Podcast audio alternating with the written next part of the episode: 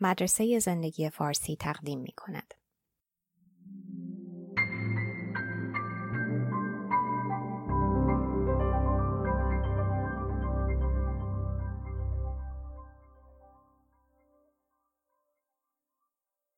ترجمه و صدا دکتر ایمان فانی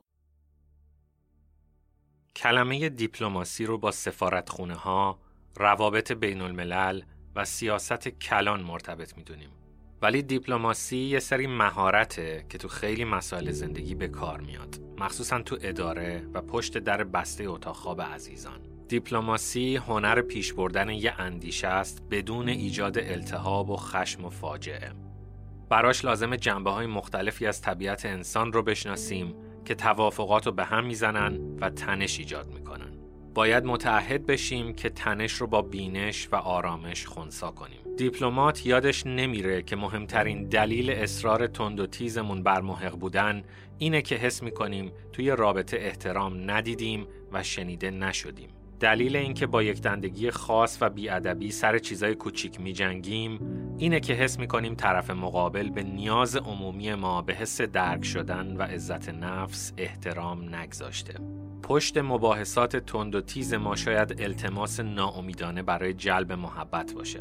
دیپلماتان می‌دونن که انسانها چقدر محتاج و خواستار احترامن.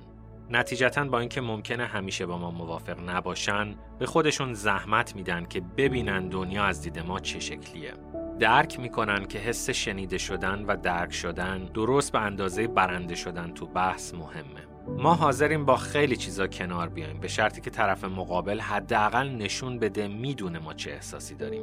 بنابراین دیپلماتها تلاش فوق‌العاده‌ای می‌کنن که سلامت کلی رابطه رو حفظ کنن.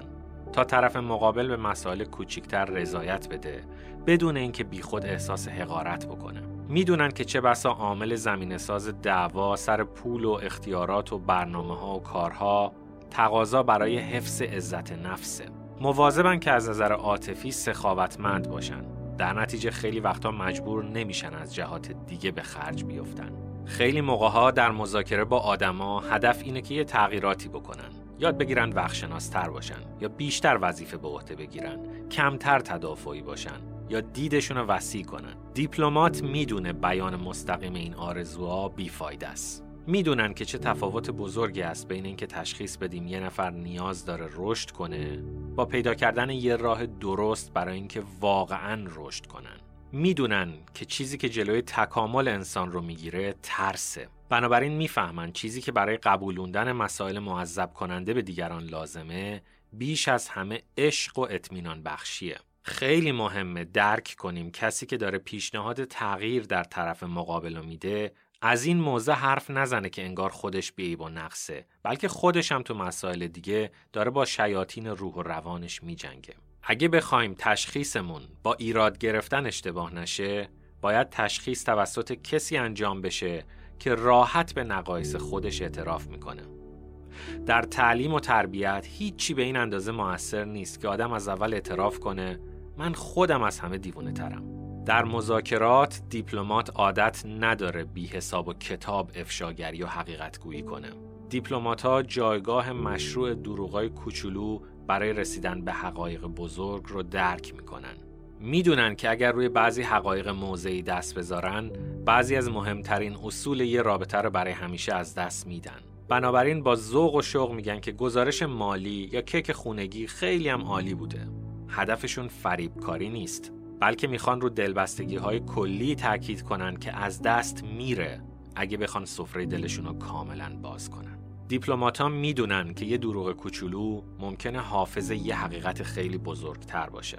می‌دونن که خودشون هم در مقابل حقایق تلطیف نشده مقاومت می‌کنن و ته دلشون امیدوارن دیگران هم گهگاهی تو بعضی موارد به خودشون زحمت بدن و بهشون دروغ بگن. یه صفت دیگه دیپلمات حفظ آرامش در برابر رفتار واضحا ناشایسته. مثلا از کوره در رفتن یه اتهام ناعادلانه و بیاساس یه اظهار نظر زشت. دیپلمات اینا را شخصی نمی‌کنه.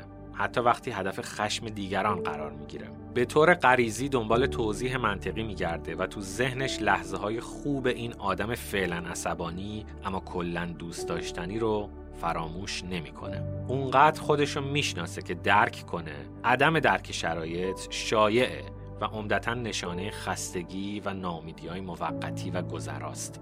اینا با حق به جانب شدن شرایط ملتهب و بدتر نمی‌کنن. حق به جانب بودن خودش علامت خیشتن شناسی ناکافیه و حافظه ای که فقط نقاط قوت خودشو به یاد میاره. کسی که مش رو میز میکوبه یا عقاید خود بزرگ بینانه ابراز می‌کنه شاید صرفا نگرانه، ترسیده یا زیادی هیجان زده است. این حالتها بیشتر مستحق همدردی نه بیزاری و انزجار. همزمان دیپلمات می‌دونه که گاهی نباید مستقیما شاخ به شاخ بشه. سعی نمی‌کنه سر به زنگا و به محض مشاهده اشتباه تدریس و موعظه کنه. صبر می‌کنه تا بهترین فرصت برای شنیده شدن پیش بیاد. گاهی با رفتار غیرقابل پیش بینی مخاطب و خل سلاح می‌کنه. در مواجهه با انتقادهای تند و تیز به جای موضع تدافعی شاید طرف رو به ناهار دعوت کنه. اگه مورد نقد خشن و ناعادلانه قرار بگیره ممکنه سر تکون بده تایید کنه و بگه خودش هم اغلب همین نظر رو داره کلی فضا به خودش میده و اجازه نمیده توی کنجگیر بیفته با جر و بحثایی که حواس رو از مسائل عمیقتر پرت می‌کنن یادش نمیره این آدم بدی که الان روی صحنه است نسخه ها و لایه های بهتری هم داشته و داره منطق آدم دیپلمات بر پایه بدبینی عمیق بنا شده می‌دونه انسان چجور جونوریه می‌فهمه حتی یه ازدواج، business، دوستی یا جامعه عالی هم می‌تونه هزار تا مشکل براش پیش بیاد. برخورد تو هم با خوشخلقی در مواجهه با مشکلات از اونجا میاد که میزان مناسبی از غم و غصه رو چشیده باشی. دیپلمات فکر ایدئال ها رو کنار گذاشته. نه به خاطر ضعف به خاطر بلوغ و آمادگی برای کنار اومدن با اوضاع که پیش نیاز ضروری زندگی تو این دنیای پرعیب و نقصه. دیپلمات ها معدبن ولی این جلوشون رو نمی‌گیره که گاهی رک و رو راست خبرهای بد برسونن.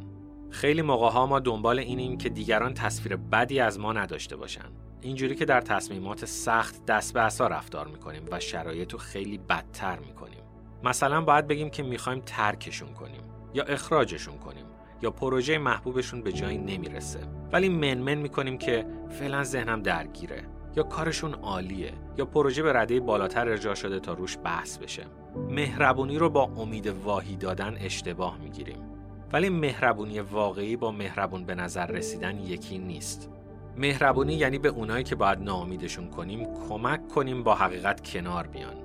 آدم دیپلمات با یه برش تیز و تمیز شکنجه امید واهی رو تموم می‌کنه. دیپلمات خشم و استیصالی که قرار متوجه شخص خودش بشه رو قبول می‌کنه. اونقدر عاطفه داره که قبول کنه هدف نفرت دیگران باشه. نهایتا دیپلمات موفق میشه چون واقع بینه. می‌دونه انسان ذاتا عیب و ایراد دارن بیمنطقن مستربن به طرز خندهداری عجیبن گناهاشون رو گردن دیگران میندازن. درداشون اشتباه تشخیص میدن و در برابر انتقاد رفتار نفرت انگیز بروز میدن مخصوصا در برابر انتقاد درست و بجا.